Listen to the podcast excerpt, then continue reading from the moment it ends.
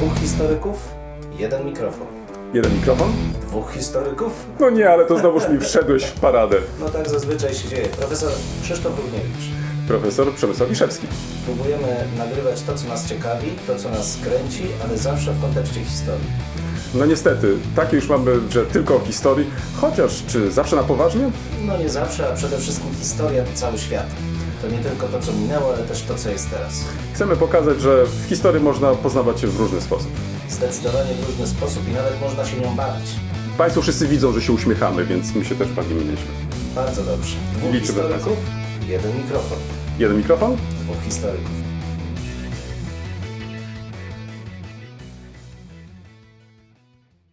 Kolega przed chwilą powiedział, że powinienem mieć większy pokój.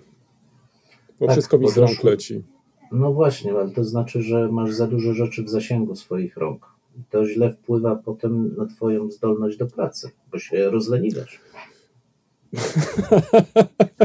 No cóż, e, faktycznie można to też i tak interpretować, chociaż e, ja całkiem mam inne wytłumaczenie, to znaczy em, potykam się o jakieś sterty książek, ale cieszę się, wiesz, bo kończy się nam semestr, mm, będzie to okazja, żeby zrobić jakiś przegląd, część książek może zwrócić do biblioteki, inną część e, wywieźć e, do instytutu, także może będę miał w końcu więcej miejsca. No, taki, była kiedyś taka, takie określenie dla osób, które pożyczają, przetrzymują i nie oddają książki. Taka zacna staropolska nazwa książkołap. No wiesz, ja jeszcze w, w, w, w pamięci mam inne określenie. Mianowicie jeden z moich krewnych, wujków, w latach 50. był tak zwanym księgonoszem.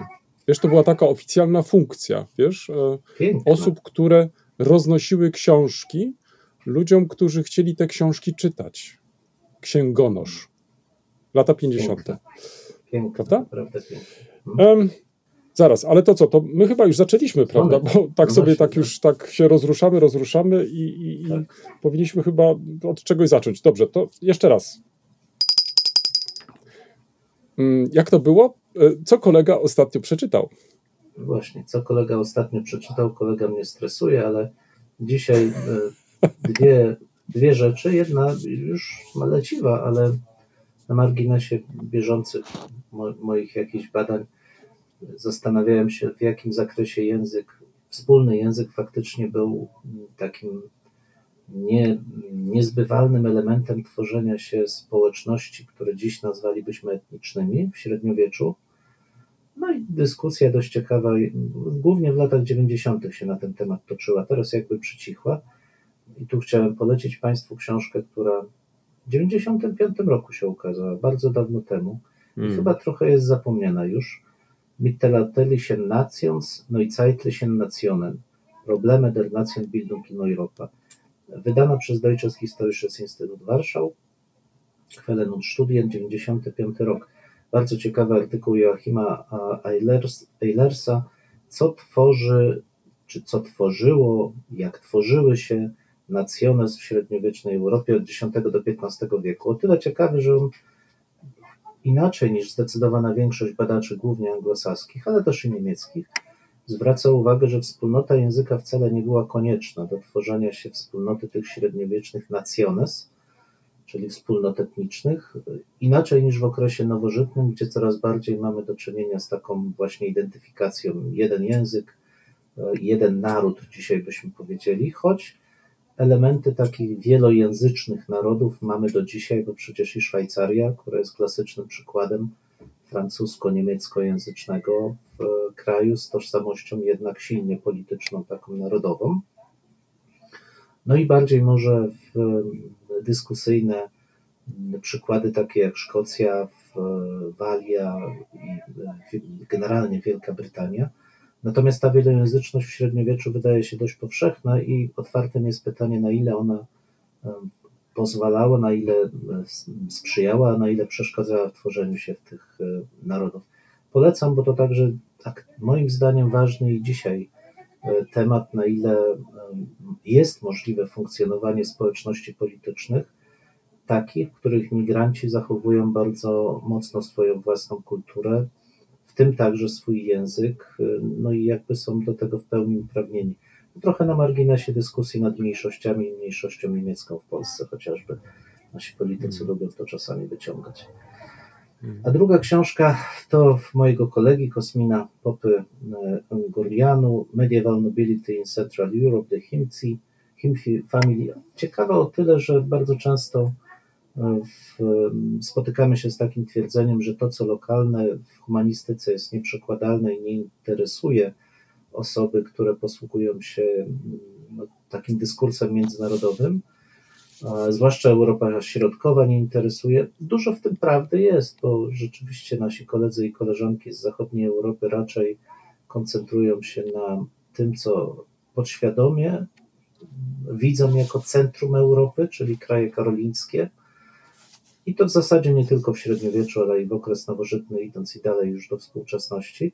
Tym niemniej bardzo ciekawa praca pokazująca, w jaki sposób jedna, jeden ród w XIV wieku przenosi się z Węgier w, na Półwysep, idąc w dół jakby na południe Półwyspu Bałkańskiego i tworzy wokół siebie taki, no, taki ekosystem zależności rozmaitego rodzaju. Trochę takie studia u nas tworzyła szkoła Bieniaka, ale tutaj mamy bardziej, powiedziałbym, współczesne ujęcie takie podkreślające znaczenie funkcjonowania społeczeństwa jako sieci relacji.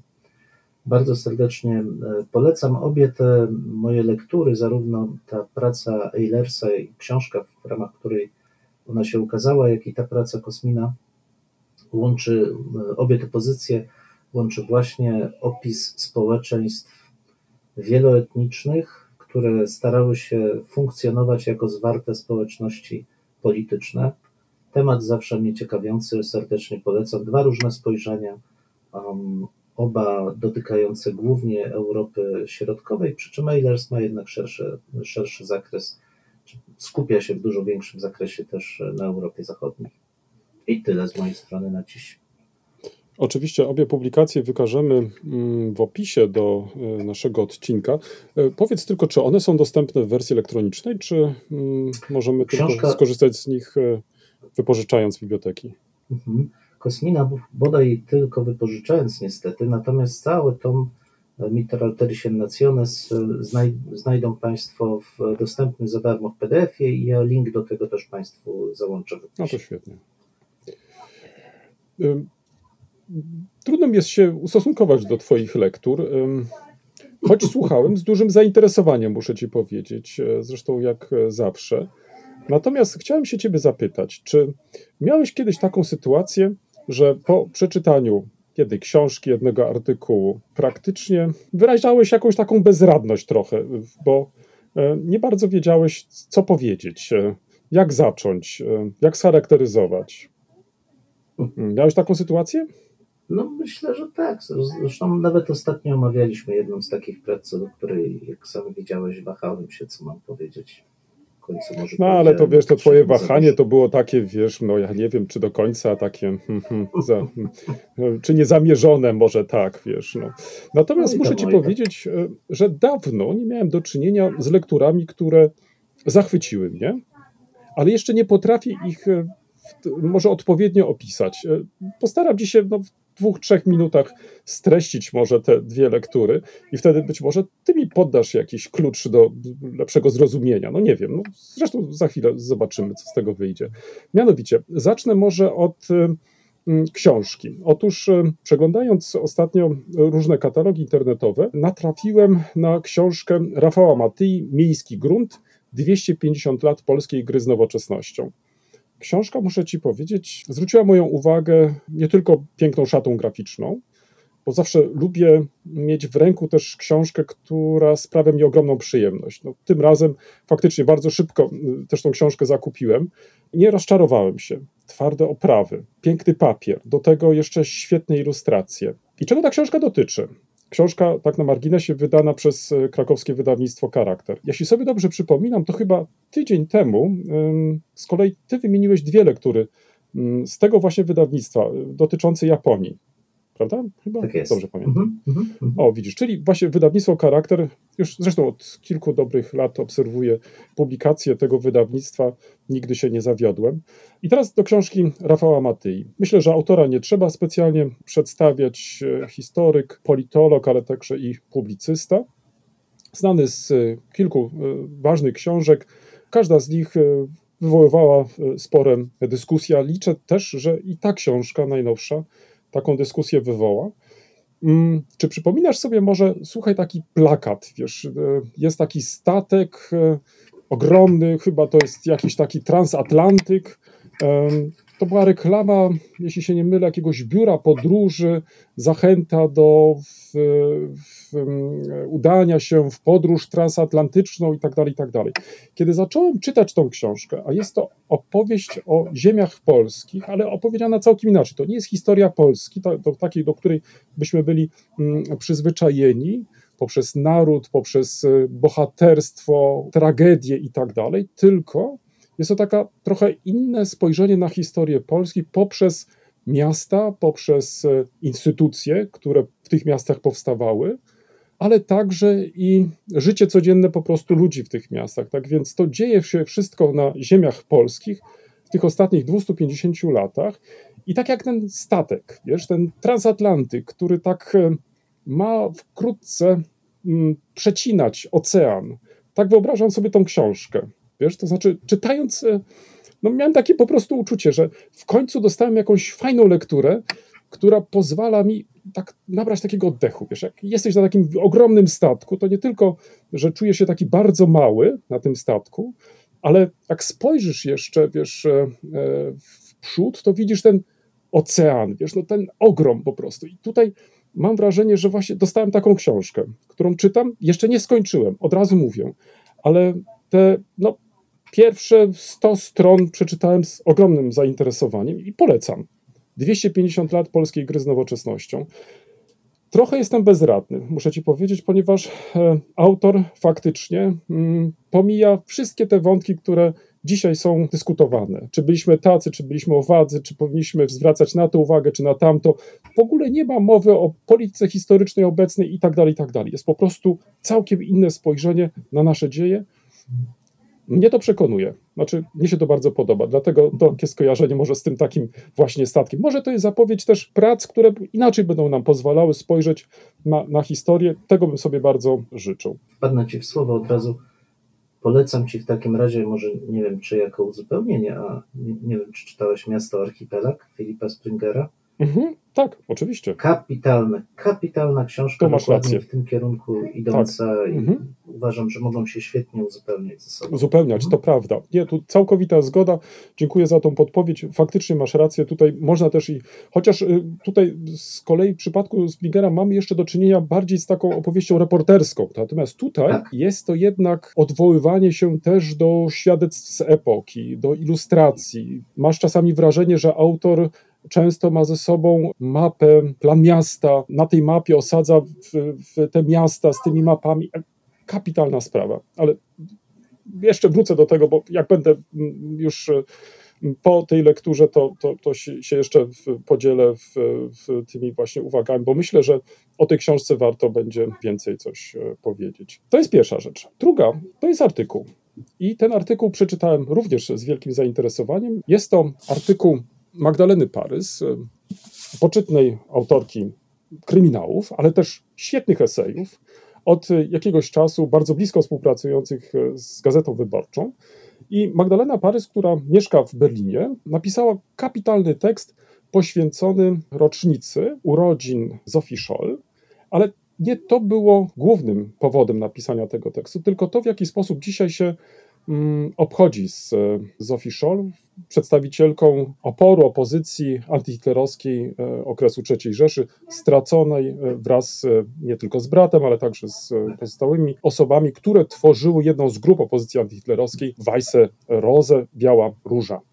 Oczywiście autorka tutaj przypomina nam główne daty z życia, także działalność tego ugrupowania, ale to, na czym się szczególnie koncentruje, czyli to, jak Niemcy dzisiaj obchodzą się z pamięcią, jaka jest kultura historyczna Niemiec. I co się okazuje, że mm, często różnego rodzaju ugrupowania odkryły dla siebie Zofii Scholl. Przykładowo w trakcie różnego rodzaju demonstracji przeciwko szczepieniom, także w różne ugrupowania nacjonalistyczne zaczynają po prostu wykorzystywać wizerunek Zofii Scholl, nawiązują do jej wypowiedzi i tak dalej, i tak. I to właściwie nie wywołuje jakiegoś mojego zdziwienia, bo, bo to w różny sposób tego rodzaju postacie są wykorzystywane. Natomiast to, co mm, zwróciło moją uwagę, to jeszcze coś innego, i tutaj muszę Ci przyznać, znowuż jestem bezradny. Nie wiem, co z tym zrobić. Mianowicie od kilku tygodni na Instagramie możesz śledzić e, konto Ich bin Sophie Scholl. Jestem Sophie Scholl. Nie wiem, czy słyszałeś o tej inicjatywie? Dwie rozgłośnie bawarskie postanowiły informować o tym, co się dzieje z Sophie Scholl. To znaczy, to ona informuje. Tak jakby Sophie Scholl, e, Scholl nie została stracona w lutym 1943 roku, tylko po prostu dalej żyła i to, co ma do powiedzenia dzisiaj. Także tutaj e, autorzy starają się przybliżyć jej postać, starają się pokazać jej drogę w 1942 roku, w maju, z Ulm do Monachium, dalej jej studia, jej kontakty, jej e, dyskusje, rozmowy i tak dalej. Oprócz tego znajdziesz e, na tym koncie na Instagramie różne dodatkowe materiały, które pozwalają dowiedzieć się coś więcej o, o w, w całym tle w, dla w tych właśnie wydarzeń i tak dalej, i tak dalej.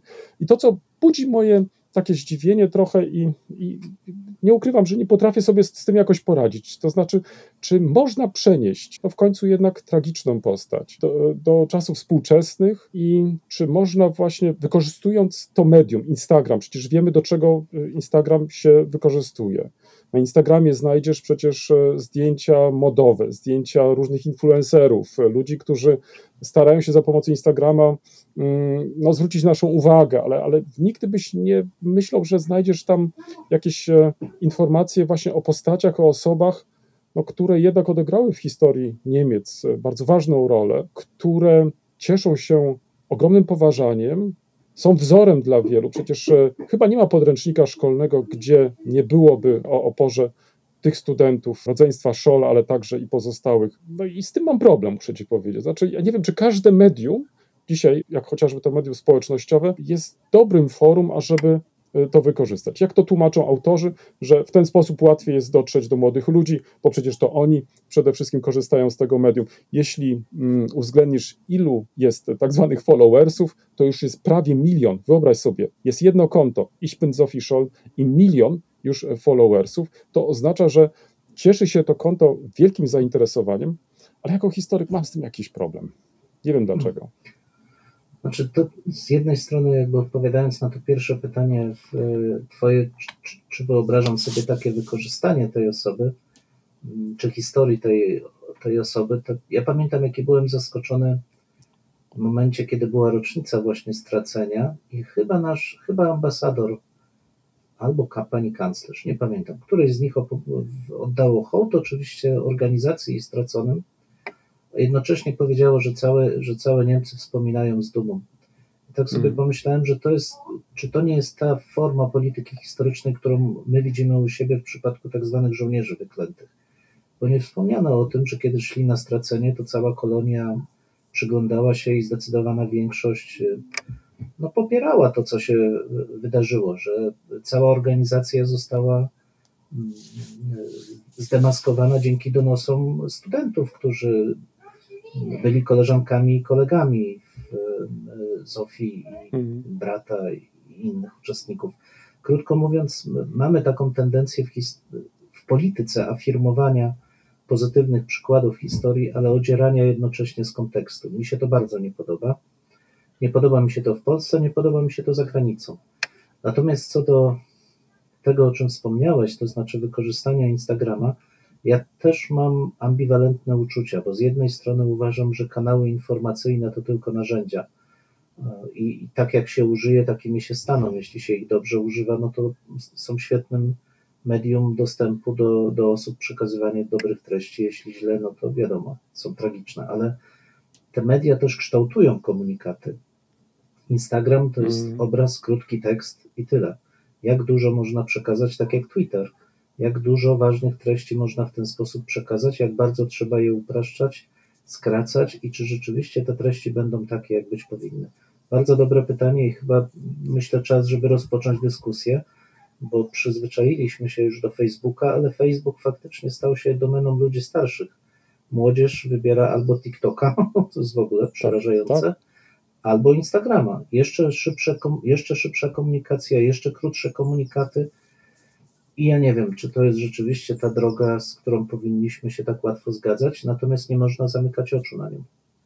Chociaż tutaj muszę w, trochę może jednak usprawiedliwić autorów czy pomysłodawców tej akcji, że te filmy, które prezentują, one są prezentowane raz w tygodniu. One są stosunkowo długie, wiesz, bo trwają ponad 10 minut i są nakręcone z taką dużą dbałością o realia. Choć e, pojawiają się już sytuacje takie, które mogą budzić e, kontrowersje, mianowicie mamy w końcu rok 2021. Oglądają to często młodzi ludzie, jak przynajmniej dowiadujemy się z różnego rodzaju e, badań, takich, które właśnie te rozgłośnie robią, czy też prezentują wypowiedzi młodych ludzi, którzy nie wiem do końca, czy potrafią odróżnić przeszłość od teraźniejszości. Na przykład, jeżeli mowa jest, czy wypowiada się przykładowo Zofii Scholl, czy też jej brat krytycznie na przykład o tym, że prasa kłamie, że mm, przeinacza, manipuluje i tak dalej. Czy to nie jest pretekst, ażeby odnieść to do dzisiejszej sytuacji? To znaczy, bo w końcu żyjemy w całkiem innych systemach. To nie jest druga wojna światowa, to nie jest państwo totalitarne, tylko państwo demokratyczne dzisiaj, Niemcy. Wiesz, z tym mam po prostu jednak mimo wszystko duży, duży problem. I stąd ta moja trochę taka jeszcze no, brak takiej jakiejś jednoznacznej oceny, czy to jest dobre, czy to jest złe, bo z drugiej strony czytam, że młodzież jest zachwycona wręcz, to znaczy, że chętnie sięga po właśnie to konto. Pytanie jest, tak jak chyba w każdej sytuacji, czy ta problematyka podejmowana przez autorów tego konta, czy zachęca do tego, żeby sięgnąć po jakąś książkę, sięgnąć na przykład po dzienniki, sięgnąć po listy i tak dalej, i tak dalej. Czyli żeby pogłębić sobie tą problematykę, bo jeżeli to ma być coś, co ma być takim pretekstem do, do, do zajęcia się tą problematyką, to myślę się tutaj zgadzamy, że, że to jest dobra forma, ale jeżeli tylko będziemy polegać na takim przekazie, no mam tutaj faktycznie duże wątpliwości. Ale też tutaj chyba trzeba cały czas pamiętać, że mamy, nie wiem czy za duże wymagania, ale Chcielibyśmy, żeby całe społeczeństwo w równym stopniu interesowało się taką pogłębioną wizją historii. Boję się, że tego nigdy się nie osiągnie. To jest raczej pytanie, jak w tych krótkich formach zawrzeć najbardziej kompleksowy, a jednocześnie zrozumiały komunikat, który nie będzie wymagał właśnie tych czynności, o których e, wspomniałeś, bo hmm. zdecydowana większość społeczeństwa naprawdę nie interesuje się tak pogłębionym e, wizją, pogłębioną wizją rzeczywistości. Pamiętajmy jeszcze raz, jaką popularnością cieszyły się i nadal się cieszą rekonstrukcje historyczne. Ale czy naprawdę i rekonstruktorzy, choć część z nich na pewno tak, a przede wszystkim widzowie zdają sobie sprawę z tej całej skomplikowanej otoczki tych wydarzeń, które starają się odtwarzać, ubierając historyczne mundury, przywdziewając te barwy, które niekoniecznie są tożsame z no Właśnie, tu myślisz o tym kontekście, dla, tak, o tym kontekście tak. wydarzeń, tak, który często jakoś umyka mm, podczas no. tego rodzaju akcji, nazwijmy to, no, właśnie ludystycznych. Jeszcze, tak, ale jeszcze gorszym przykładem jest to też, co widać w Niemczech. U nas to nie jest tak popularne, bo inny kontekst kulturowy, czyli no, próba identyfikowania osób, które z różnych sposobów nie zgadzają się z rządem, to zwłaszcza w kontekście szczepień, z osobami pochodzenia żydowskiego w czasie, tak. w czasie III Rzeszy. Mhm. To jest dla mnie już w ogóle niepojęte, no ale jak widać działa. Ale tu się zgodzę z Tobą, że może warto, żebyśmy z większą uwagą podchodzili też do y, mediów społecznościowych, żebyśmy zaczęli je też analizować. Y, może nawet niekoniecznie te media, które używamy lub też y, które znamy, a zaczęli poznawać te, które są dla nas jakoś tam z różnych powodów e, niedostępne lub też do których nie zaglądamy tak często. Bo tam też się sporo dzieje, tam też e, wymieniają się tematami historycznymi. Myślę, że e, powinniśmy chyba też coraz większą uwagę zwracać także i na te media, po to tylko, żeby mieć pewien pogląd, e, do czego ta historia jest wykorzystywana, to znaczy w jakich kontekstach się też pojawia i czy z naszej strony, jako zawodowych historyków, nie jest potrzebna jakaś e, interwencja, ale nie w sensie takim nie chcę być źle zrozumiany, to znaczy w kontekście cenzury czy też czegoś takiego. Nie, to, to jestem daleki jak najbardziej od tego, tylko tworzenia pewnych pomocy, które pozwalałyby ten szerszy kontekst jednak poznać. To znaczy nie zamykać tego, tak jak przed chwilą powiedziałeś, e, w dwóch, trzech zdaniach, bo one często e, są jedynie tylko jakimś sygnałem, hasłem, natomiast nie oddają jeszcze całej złożoności historii, do której w końcu my zachęcamy. No, zdecydowanie tak. Ja też zawsze uważałem, że ta aktywność w nowych kanałach informacji jest niezbędna, bo potem narzekanie, że coś dzieje się złego w momencie, kiedy samemu się nie chciało po prostu wziąć udziału w tym, żeby przekazać Hmm. właśnie te bardziej skomplikowane, poprawne komunikaty, no, jest po prostu nieuzasadniona. Działajmy, nie żalmy się, nie narzekajmy, bo szkoda na to czasu.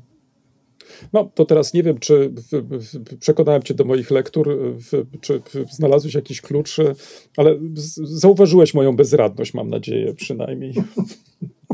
No, nie wiem, czy to była bezradność, ale na pewno nie, to trudno tu mówić o jakiejś No ocenach. tak, Ty mówiłeś o swoich lekturach 4 minuty, a ja proszę bardzo, no okej, ale ja już dzwonię dalej.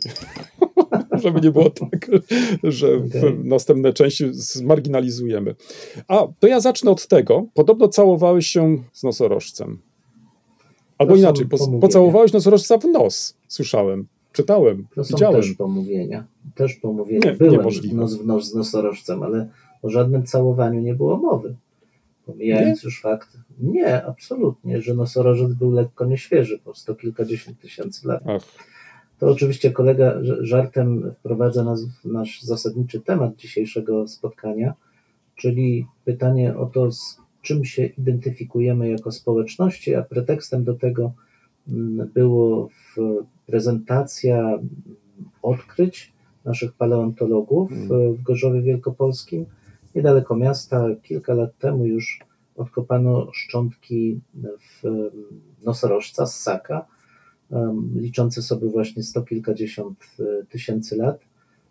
No i ponieważ em, ten wspaniały zwierz budzi wiele emocji także w mieście, powstają z nim gadżety, które mają też powiązać jakby e, społeczność miejska, miejską z tym no bardzo odległym jednak e, tematem em, dziejów okolicy, no bo przecież nie, nie ludzi, bo trudno nawet o tym mówić, no to zastanawiamy się dzisiaj nad tym, z czym chcemy się identyfikować. Bo ja się z innosorożcem nie identyfikuję, ale rzeczywiście bardzo mnie zaciekawiło to, że tu ko- kole, koledze pokazywałem także i momentem przewodnim, czy elementem przewodnim kampanii marketingowej miasta Gorzów jest nawiązanie do, no myślę, dla części z Państwa znanego mm, elementu, kiedyś bardzo pożądanego, czyli kasety magnetofonowej, którą w latach PRL-u produkowały tutejsze zakłady przemysłu chemicznego Stilon. Te Mhm. kasety są na kubku, na różnych innych gadżetach rozdawanych przez Mhm. miasto.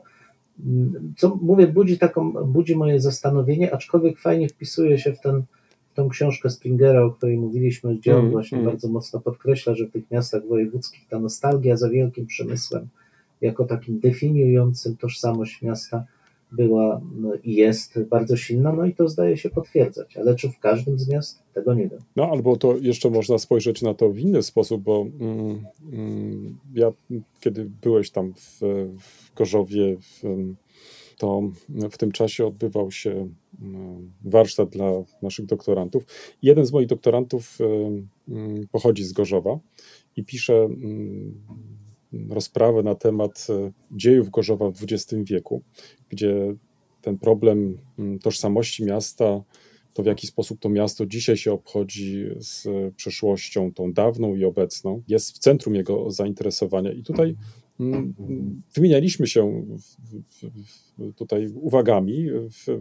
Raz, że był zaskoczony, że ten nosorożec teraz znalazł się w centrum zainteresowania, a dwa, wyraził trochę takie mm, pewne zaniepokojenie, to znaczy, że e, szuka się kolejnych jakichś tematów zastępczych, zamiast zmierzyć się z tymi problemami, z którymi właśnie czasami takie miejscowości o tak bardzo zróżnicowanej historii mają do czynienia. To znaczy, że mają jakiś problem po prostu z określeniem, co jest dla tych miejscowości po prostu ważne. Czyli z jednej strony potrafię zrozumieć e, szukanie tych kolejnych symboli, to znaczy takich, które będą w jakiś sposób e, przyciągać e, zainteresowanych do miasta. Może to stać się też takim ważnym elementem marketingowym, no ale z drugiej strony, mm, czy to też nie można w ten sposób wyrazić jednak takiej troszeczkę niemożności zmierzenia się jednak z tym, co już jest, to znaczy z to, z czym się dotąd było konfrontowanym. I to nie wiem, czy, czy to jest dobry też sposób, wiesz, bo to, że w, pojawia się taki nowy element, to zgoda, to jest też oczywiście sprawa też, w jaki sposób umieścimy ten element e, w obrazie miasta. Pytanie, czy to jest to wszystko, to znaczy, czy, czy to też pokazuje tą złożoność, czy też o, tą złożoność też w jakiś sposób odzwierciedla, bo to, co też te, przed chwilą wymieniłeś, czyli na przykład te taśmy, oczywiście każdy z nas to zna, każdy z nas korzystał e, no ale to też jest jakiś element przeszłości, prawda? I w, pewnie takiej, która z którą część mieszkańców naturalnie jest e, kojarzona i kojarzy, natomiast do tego nie ogranicza się historia miasta. Nie, no oczywiście, ale tu myślę, że warto zdawać sobie sprawę, że te symbole, one muszą być rozmaite, bo nasze identyfikacje są różne. I w hmm. przypadku i Stefanii, i tych kaset łączy je sukces. To znaczy, te kasety hmm. są symbolem e, tych korzeni wielkomiejskiej Gorzowa w okresie PRL-u, momentu, w którym Gorzów stał się miastem wojewódzkim, stał się potęgą gospodarczą na swoją skalę oczywiście, więc złote lata. A ta Stefania nieszczęsna, znaczy szczęsna, nieszczęsna, no, ja myślę, że ona, małe mam nadzieję, że ona trwale wejdzie do jakby tego zestawu e, symboli e, miasta Gorzów, ale ona posłużyła zainteresowaniu tymi głębszymi realiami otaczającego miasta, ekologicznymi, mhm. przyrodniczymi. Czy to się przełoży na jakieś dłuższe zainteresowanie tym, co otacza Gorzowian, bo historia nie jest tylko historią ludzką. My jesteśmy jednak w pewnych realiach e, biologicznych też umiejscowieni i tak jak często nawiązuje się do rzek, które przepływają jako takich elementów tożsamościowych. U nas to jest Odra na przykład, mosty przez Odrę i wszystko, wszystko to, co łączy i co jest z tym powiązane. Tak ta Stefania była takim elementem wzbudzenia zainteresowania Gorzowan właśnie tym, co ich otacza, bo są rzeczywiście w arcyciekawym miejscu, zamieszkują arcyciekawe miejsce pod względem takim no, paleo, e, paleo e, biologicznym, ale też i biologicznym. Wiele elementów można by wyciągnąć. Jakby skracając to wszystko, moje zainteresowanie tymi dwoma elementami było tyle w, podyktowane oczywiście tym, że w tym momencie się gdzieś tam znalazłem, ale i tym, w jaki sposób kształtuje marketing miejski tą tożsamość mieszkańców, bo to jest stały proces. I to widać na Śląsku oczywiście bardzo, bardzo dobrze gdzie mamy w marketing wrocławski to wykształcenie miasta wielokulturowego z naciskiem na lokalność. Otwartego. Na lokal, tak, otwartego, tak. gdzie w zasadzie mamy tą tożsamość kulturową, a nie tożsamość etniczną podkreślaną. My czujemy się spadkobiercami całej historii, a nie tylko historii po 1945 roku. Natomiast kiedy rozejrzymy się po, po miastach na Dolnym Śląsku, no to okaże się, że tam zdecydowanie dominuje historia po 1945 roku i te tożsamości są identyfikowane bardzo mocno z tym właśnie polskim okresem e, historii mm, e, tych miast. A tu Stefania. Ale nie, ale czy naprawdę tak sądzisz? Mnie się wydaje, że sam sobie trochę przeczysz, bo co jak co, jesteś e, autorem, wydawcą licznych monografii i to nie tylko dużych miast dolnośląskich, ale też tych tak zwanych zapomnianych. I w żadnej z nich nie zaczynasz narracji od roku 45, tylko starasz się pokazać całe dzieje, także tych małych miejscowości, z ich bogactwem. I co się okazuje, że kiedy zebrałeś zespół autorów, kiedy zaczęliście pracować nad właśnie tymi zapomnianymi miastami, to odkrywaliście po prostu ogromne bogactwo. To znaczy, staraliście się pokazać, e, jak to życie wyglądało w różnych e, okresach, pod różnym panowaniem i tak dalej, i tak dalej. Więc nie wiem, czy. Ale spotkałeś się też z taką wystawą, na przykład, która by ci pokazywała nie, w takim czy innym muzeum miejskim historię tylko po 1945 roku. No, ja myślę, że to chyba już jest przeszłość, Przemku. No ale tu, tu mówimy o dwóch rzeczach, to znaczy z jednej mhm. strony o tym, jak wygląda w, w, takim mniej lub bardziej profesjonalnym ujęciu. W naszym przypadku no, staraliśmy się zachować te standardy, pokazywanie dziejów wspólnot i zupełnie świadomie akcentowaliśmy ciągłość. To, to nie był element marketingu miejskiego. Znaczy, inaczej rzecz ma się, jeśli spojrzysz na tą przeszłość tych wspólnot, na przykład przez pryzmat nazw ulic albo hmm. przez pryzmat pomników, nazw topograficznych. To jest dużo bardziej skomplikowane. I tu zdecydowanie w, no w większości znanych mi e, miast dolnośląskich, tak próbuję wyciągnąć takie, gdzie tego nie ma, będzie dominowała ta przeszłość po 1945 roku, choć oczywiście są wyjątki wynikające trochę z tego, no, ze specyfiki momentu, w którym miasto się znalazło. Na przykład Mamy Wałbrzych, gdzie bardzo mocno e, akcentuje się e, rolę książa w, mm. i w mhm. tamtejszych właścicieli, księżna Daisy i tak dalej, i tak dalej. Ale jak spojrzysz znowu na nazwę ulic, absolutnie historia narodowa, historia polska dominuje i to tak bezwzględnie. Więc to są jakby dwie różne rzeczy.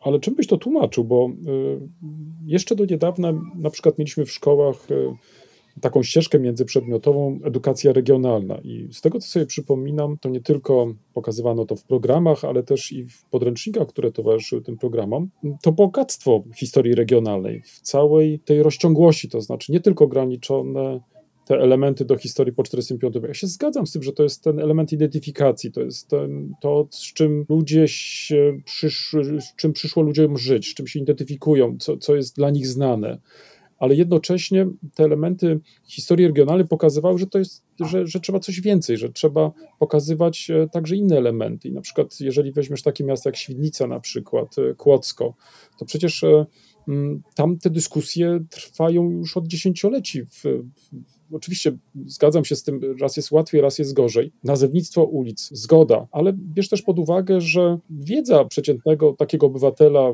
miasta o na przykład zasługach takiego czy innego burmistrza no, nie jest w końcu aż tak rozległa, więc kto ma tak naprawdę mm, o tym wiedzieć, jak nie my na przykład? Kto powinien to przybliżać? No my powinniśmy przybliżać. Ja myślę, że podobnie jak Wrocław kreuje się na to miasto otwarte i tym otwartym miastem jest, tak, tak przynajmniej mi się wydaje. Tak i tutaj myślę, że i te społeczności innych miast e, traktują tą swoją historię, to znaczy chcą pokazywać jej bogactwo, no bo to też jest e, dla nich chyba, tak przynajmniej mi się wydaje, pewna szansa, żeby pozyskać i turystów, i biznes, i tak dalej, i tak dalej? No to są dobre pytania. Znaczy ja, wydaje mi się, że ten temat czeka jeszcze na naprawdę dobre e, opracowanie. Z, z mojej wiedzy, z takiego oglądu, jaki ja mam na tą mhm. chwilę, to powiedziałbym, że ta polityka bardzo konsekwentna wrocławska, kulturowa, którą zapoczątkował jeszcze prezydent Zdrojewski, a potem kontynuował prezydent Dudkiewicz i w jakimś stopniu nadal kontynuuje nasz obecny mm, e, prezydent, e, jest dość wyjątkowa. To znaczy przede wszystkim długość, ciągłość, konsekwencja e, i bardzo konkretny cel, jaki był w, tym, w tych działaniach wytyczony. Mhm. Nie widzę czegoś takiego w innych miastach, może się mylę, natomiast tutaj nie chciałbym się tylko też ograniczać do miast, bo wyszliśmy od tej Stefanii, ale to pytanie o identyfikację i symbole, z którymi się identyfikujemy, jest, jest dużo szersze. Ja na przykład na swojej, mhm. swojej dzielnicy mam taki zadziwiający przykład. Mieszkam na Klecinie we Wrocławiu, dawnym Kletendorfie i miejscowa grupa, hmm, powiedzmy to, młodzieży młodej i zbuntowanej tworzy, stworzyła sobie jakąś taką grupkę, która e, naz nazwała się Kleten Group, Kleten Boys, Kleten Hooligans. Wyobrażasz sobie? Mm, mm, to nie mm. są wcale wielbiciele wielokulturowości, od razu ci, ci powiem.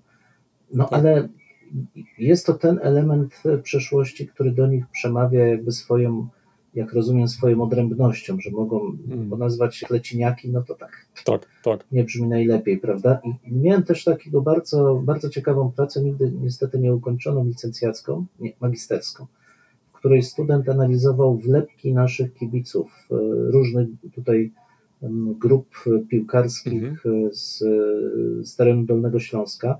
Kapitalna od strony graficznej, mm, no powiedziałbym niekoniecznie tak monotematyczne, bo oczywiście Wrocław to festung, festung, żeby Tak. było jasne, festung, festung Wrocław, Mhm, Ża- mhm. czasami też festung Breslau i to grup znów odmawiających raczej wielokulturowości jakiegoś szacunku. Jednym słowem to po, pomieszanie rozmaitych kontekstów, materii jest ogromne i czasami trudno tutaj szukać takiej mm, Mhm. racjonalizacji innej niż e, opartej e, na emocjach. I tym bardziej tutaj ważka jest e, moim zdaniem rola historyków, nawiązując też do tego, o czym mówiłeś na początku, o lekturach, żeby to, co jest pokazywane, nie raziło w odbiorze swoją, no przepraszam, śmiesznością, bo do nas należy wytłumaczenie znaczeń, które się kryją za pewnymi Mhm. pojęciami i symbolami. Jeśli mamy pretensje, że te identyfikacje czasami rażą, to chyba też nie zrobiliśmy wystarczająco dużo, żeby tej społeczności uzmysłowić, jaki jest sens tego, co, z czym ona się identyfikuje. Nie masz wrażenia, że zwróciliśmy na pewien problem uwagę, mm, co do którego w, nie mamy jeszcze gotowej odpowiedzi. E, Że to może jest nawet też chyba mm, dobra okazja, żeby zachęcić naszych, e, nasze słuchaczki i słuchaczy do wypowiedzi. Jak oni to widzą, jak oni sądzą, czy ten nasz sposób patrzenia, widzenia jest właściwy, czy idziemy w, w, dobrym kierunku, czy też powinniśmy jeszcze uwzględniać inne elementy. Nie wiem, co sądzisz o tym. No, wydaje mi się, że tak, bo to dotyka każdego nas, z czym się identyfikujemy, przez jakie symbole chcemy Tak. e, być postrzegani, bo tak jak mówię, identyfikacji jest dużo. To jest identyfikacja ze swoim miejscem pracy, czy w ogóle jest, czy z jakimś symbolem je, się Mm. nam kojarzy, na przykład Uniwersytet Wrocławski, czy jako wspólnota identyfikujemy się z czymś, czy, czy jest to szermierz, czy jest to, nie wiem, wyobrażenie gmachu głównego, czy w ogóle kompletnie nic. A jeśli ktoś pracuje A wejdę ci w słowo, Mogę No. ci wejść w słowo. Za Pewnie. chwilę być Jak może to to, będzie nazwa kroju czcionki. No, chociażby, chociażby. No. I to jest, to jest właśnie fascynujące, bo to też oddaje nasz sposób postrzegania świata. Mhm, mhm. Co jest dla nas istotne? To, co jest stare, to, co jest e, interesujące dla nas, ale dlaczego interesujące dla nas? Co budzi naszą dumę?